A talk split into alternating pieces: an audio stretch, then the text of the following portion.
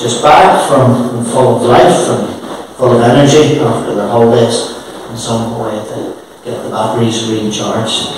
Thanks, Paul and uh, Joanne and Puma for leading us. Um, I think there's a, a greater thing than all those songs called, but that's that's uh, we'll maybe expand a little bit on that as we go along. Thank you, and uh, thanks to Nigel last week for for um, just uh, what he shared. I really enjoyed um, your ministry last week, uh, Nigel. Over the last couple of weeks, there has been a word that's been rattling around in my mind, um, and it's the word courage. And seems to be one of those words that you ever get one of those words that just is there all the time and it never goes away. And I seem to have gone away. that's, that's okay. If, if anybody knows anything about me, I'm a real sucker for stories of courage. I uh, love movies that are based on courage. I love books that are based on courage. I love true stories that uh, where people have given of themselves uh, in, in acts of courage. I love World War One and World War Two movies and documentaries of people who sacrificed their lives in the hope for a better future for others and generations to come. I love stories within the business world uh, of courage uh, where I find myself. I love, um, I've loved over the last uh, 18 months, I haven't loved the pandemic in particular, but I've loved the stories of courage. People who, right at the start, uh, stood out on the front line and served and cared for us well. Just that desire to put yourself second and put others first. Courage can be displayed in many, many different ways, in many different forms and, and uh, expressions. I remember the first day that I asked Joanna, you girls love a wee, wee story like this. Um, we were in a circle of friends, we had been for six months, and I had um, a few relationships before that that just didn't work out. And we were in this close knit uh, group of friends, and uh, I was drawn to Joanne. And uh, was I going to have the courage to, at the risk of breaking that group of friends and asking her out on a date? I remember very well where I was, where when I sent her that message, I was in the kitchen of, of the house that I lived previously in Orchard. Would she come out with me on her own? Yeah. And there's many different stories within that. Some of us remember buy, to buying our first house or building our first house. Some of us remember back to the time when we changed our career, changed direction in life. We started a new job or we uh, relocated even to a new area. And some of the definitions of courage is uh, being motivated by your heart to do something brave. It's the ability to stand up or fight for something that you believe in. To show strength in the face of pain or grief or opposition. And there's lots in the room that, that have done that, and we've seen that demonstrated. It's doing what you truly believe right is right in the hope of a better or a long term reality. It's doing what you believe is truly right without even understanding truly what the outcome is going to be.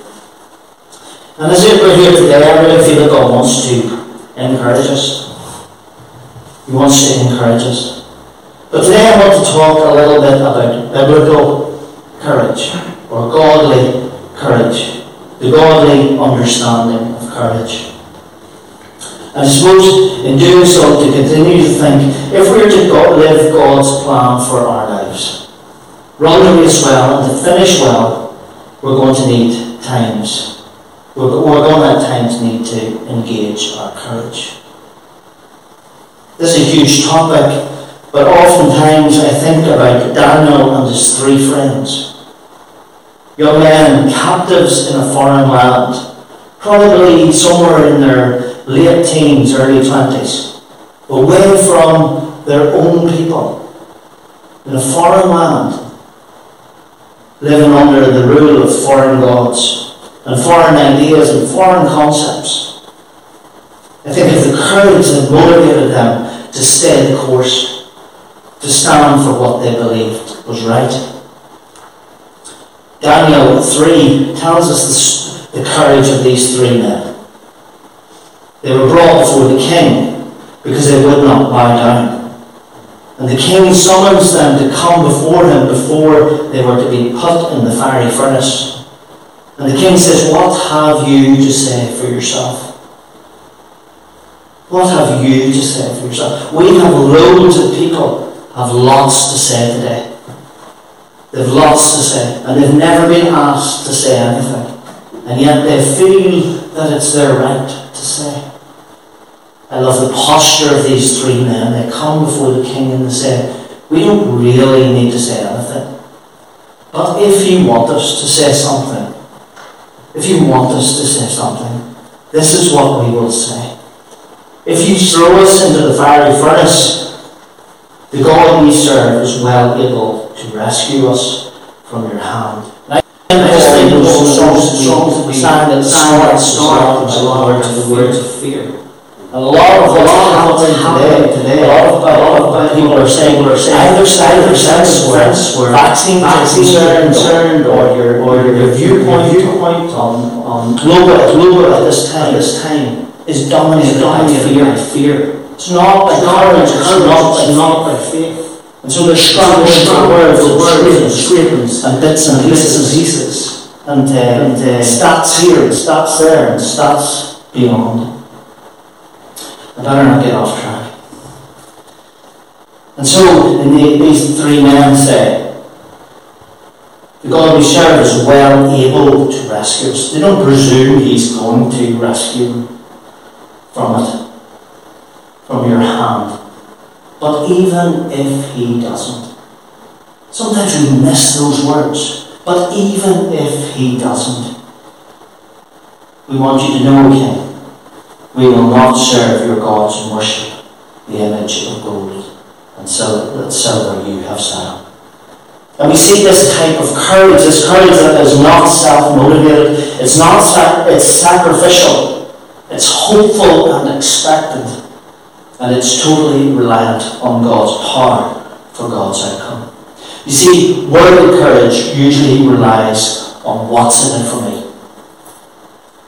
and usually is motivated by fear, as I've already said, and usually relies on human abilities. It's full of pride and self, or can often be, I should say. But godly courage is motivated, is godly motivated. It's sacrificial to self, and usually for the betterment of others. It relies upon the supernatural power to motivate to strengthen and to sustain. And for my life study, it comes with an expectancy, a hopefulness beyond what we can see.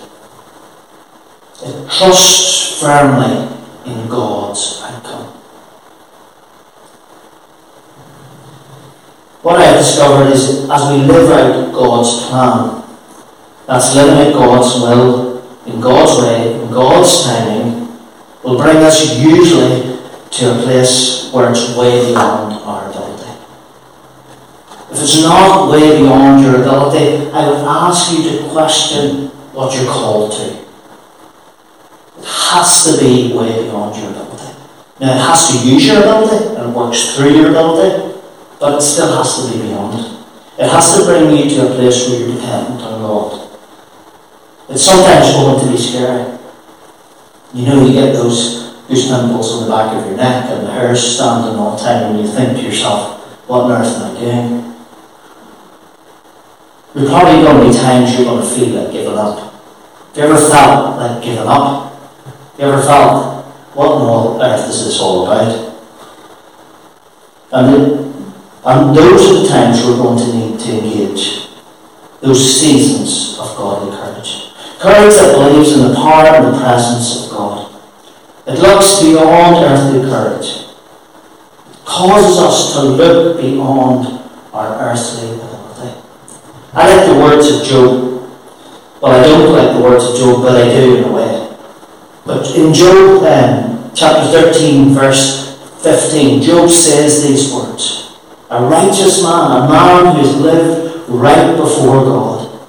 In the midst of pain, disappointment, loss, trials, and uncertainties, he says these words Even if he disowns me, I still will worship him. Godly courage has the ability to face a negative situation in the hope of a positive outcome. You ever felt like you needed an injection of that hope into your life? I do. In our house, we love the story of David and Goliath, and that's what the, uh, Paul's first song was about the giants fall. A teenage boy, and I've got some steps here that I feel that God wants to sort of challenge us on. So I've got four stories, and you might want to go back, read over those yourself, or one of them in particular, and say, That's where I'm at today. And so you go back and read the story yourself. But we love the story of David and Goliath. I think it's because Ethan's quite small and he, he just loves giants. A young boy who steps into the battlefield, an atmosphere of fear and no hope. A trained army, a nation, we read, is frozen with fear. And something rises within this young boy and says, This isn't right. Wouldn't it be great if our young boys were here and we could just say to them, You know what? He was probably about your age. Probably around the age of 15 or 16. Can you see the scene? Can you see thousands each side of the, of the battlefield? And this young boy, a tiny speck, stands on to the field. The nations are frozen, God's people are frozen with fear. I could talk about this story for ages. And David could have stood back and said, um, It's not my responsibility. He could have stood back on the advice of his brothers and even King Saul and said, It's beyond my ability. But no, he said, I need to do something about it. So he, he get that first thought? You thought something needs to change. But then the second thought usually creeps in behind it and goes, yeah, but like you're hardly going to be able to change this. Like you're only who you are. But for some reason, that doesn't happen with David, or we don't read it happens with David. We read that he does two things. One is he reminds himself of when he previously faced danger. I have a great way, of, I have a great ability to forget. Forget how God has helped me journey through stuff in the face of something new. He remembers. And then he also reminds everyone around him who he is doing this for. And I think there are two great things that we need to keep within as we keep journeying forward in what God has asked us this is another great example of courage lived out. And you might want to go and read through it, as I've said. But a full nation, the fate of a full nation is changed in the actions of small boy. Was David aware of what the outcome would be for him? I don't think he was. I don't think he knew what it was going to be. Maybe you're aware of an injustice, or God's highlighted a need in your thinking. And all around are people who are trained or meant uh, to be responsible, or have given up hope. They're paralyzed with fear. And I could, and you're thinking to yourself, if I could only do something to help the change. Can we be encouraged this morning by David? He took hold of the skills that he had given and with God's help stepped on to the battlefield. God, through the life of a teenage boy, changed the face of the this nation. And I love the end result of, of all of these stories. We read there was great rejoicing among the people. Sometimes we think about rejoicing as a distance, but it was among the people. It was in the people. And that's what acts of courage do. They bring a joy. There's, there's, a, there's, a, there's a, something that comes that's unexplainable but it's a joy. There's another story, and it's about a man called Joshua. And we read in Joshua 1 that this man is about 60 years of age. And God comes to Joshua and highlights, we read, God says these words. He says, Now Moses, my servant, is dead. Get up, Joshua. Get ready. I have a plan I want you to complete. Oftentimes I think about what it was like for Joshua in this moment or in this time. Was he discouraged? Where was he? What was he doing? Where was he at within himself and within the purposes of God and the plan that God had to lead the people into the promised land? And he had thought to himself, look, this journey that should have took about, or could have took about 40 days, is now 40 years on. And the man that you commissioned to do it is dead.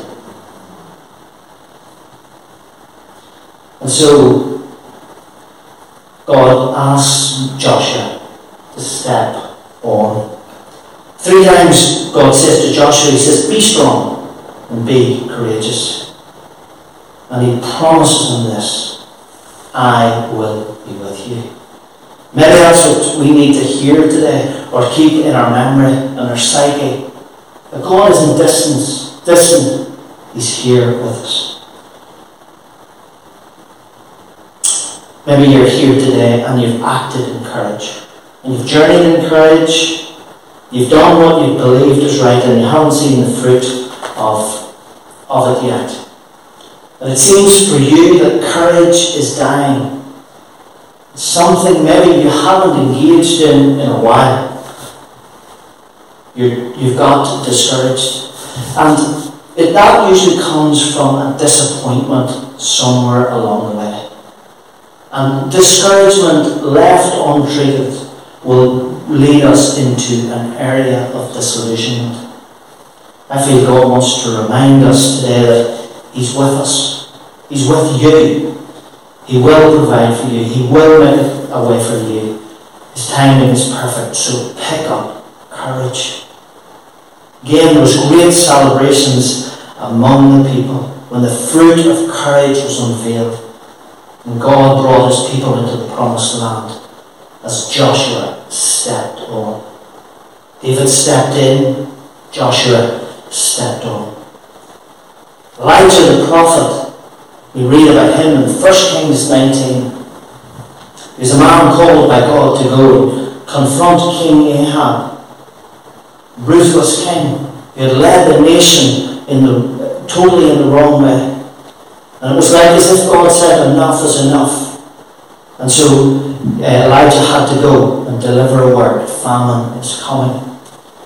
And I'm sure the next instruction from God that um, that Elijah received was a hard pill to swallow. God says, Now go to a solitary place called, and by the brook called Cherith, drink from the ravens, Or sorry, drink from it, and the ravens will feed you. And number one, I, I, I often think the courage that it took for Elijah to obey that word. Why? Because prophets don't like to live in isolation. When they deliver a word, they like to see the fulfillment of that word.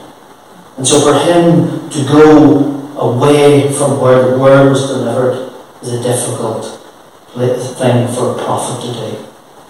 Number two, for him to, number two was to where to live by a brook. I thought you said it was going to be a famine. A famine usually comes from a drought. How is the water going to get in the brook? Number three, fed by what? ravens. Ravens in the Bible are unclean animals. How could the man of God be fed by unclean animals? And fourthly, wait. Waiting is a very difficult commandment to obey. A wise man once said, and I've always remembered this statement it takes courage to stand up and to speak up or to speak out. But it also takes courage to sit down, to wait, to listen, and to learn. And here we see God asking someone to step aside. Because He's a work today. God has a work today. And sometimes we're standing in the way. It's reckoned that Elijah lived there for about three years. It's not an easy pill to swallow for the prophet. And we see in the story God provided. He might challenge us how He will do that. And sometimes the work He has to do is not out there, but oftentimes it's in here, in those times of waiting. God had to do that with many people. He had to do it with Peter. He had to do it with Paul. And you see, we are called to do God's work, God's way. And today, God is asking, maybe asking you to use your courage and step aside. Step aside. Move from your own preconceived ideas of how the journey of faith should work out. And then the last story that I want to allude to this morning is the story of the disciples in John 20. Read it in John 20, the disciples are behind locked doors, afraid. Unashamedly, we read they are afraid. A couple of times we read that's the case. They're locked behind closed doors. Jesus had told them to wait. Wait till you are endued from, with power from on high. But he never told them to wait in fear.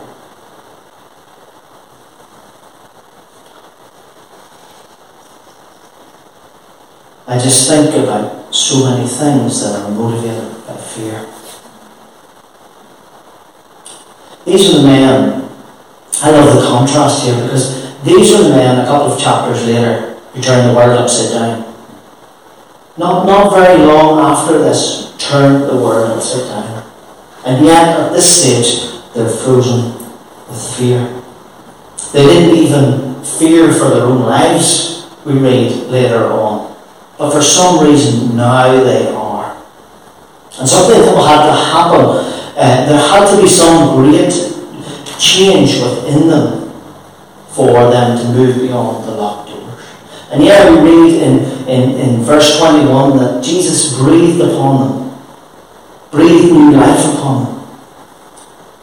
But I love, if you read these two chapters, you get this idea that Jesus visited with them many times behind those locked doors. Jesus journeyed with them through their doubts and fears. He talked them out. And, uh, and I know Neil um, uh, did the talk chat on this a couple of weeks ago about journeying back through your fears and naming your fears. And it takes courage to do that. But he also reminded us who is with us as we do that. We see a great example of that that this was the great, I believe, was the great transition in these uh, guys' lives. And maybe today fear is, is stopping you from stepping out. You're, you're locked. You're locked behind solid doors. I have found that my greatest antidote to these times of fear is becoming more and more aware of His presence allowing Him to visit with me behind those locked doors.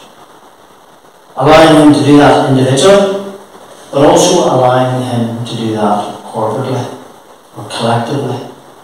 For me, it's time, taking time to reflect on Him, walk with Him, talk with Him, and talk about Him to others. And I, I think we, we sometimes think we can do that on our own, and there is a place for doing it on your own. But there's also a place that that has to be worked out in a family together.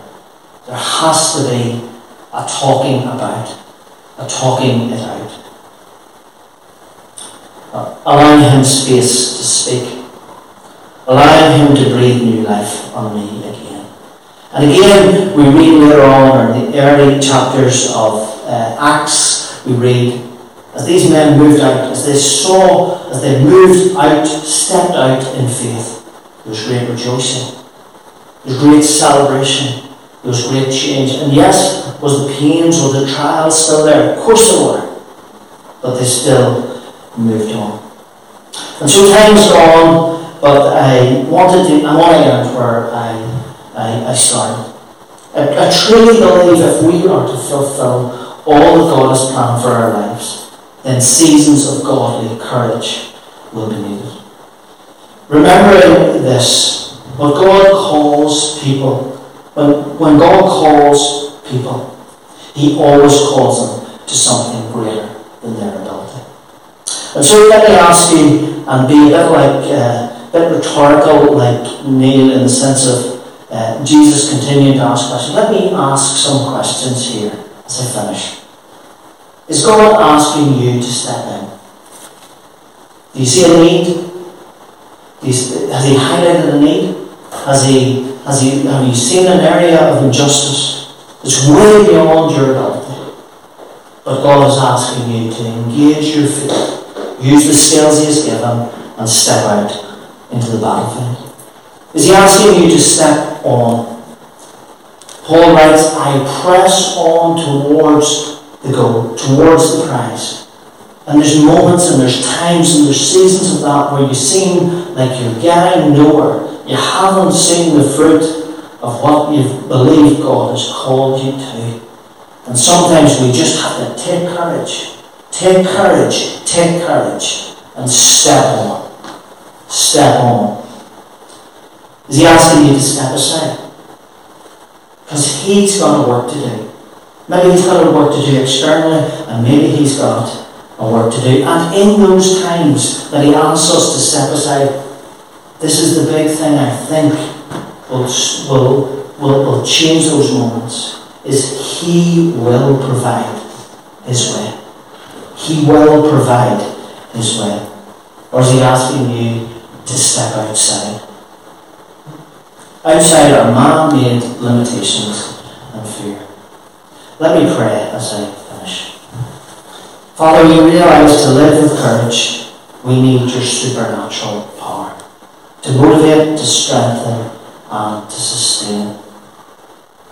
Father, we're incredibly aware of your presence. And we ask you, Father, to breathe upon us again.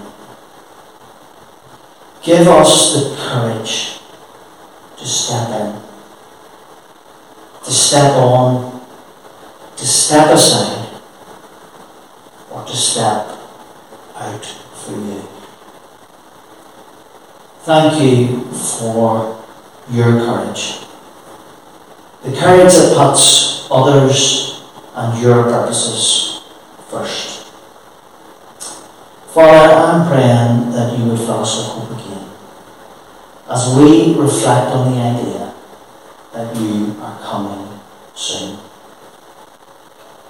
Lord, let your kingdom come. Let your will be done. And Father, I pray the words of Romans 9 17 as we finish. As we, as we engage in this thought of courage, as we, as we carry it into the week ahead. That you that we would have a sense that you have raised us up for your very purposes. That we might display your power and your name be proclaimed in all the earth. Amen.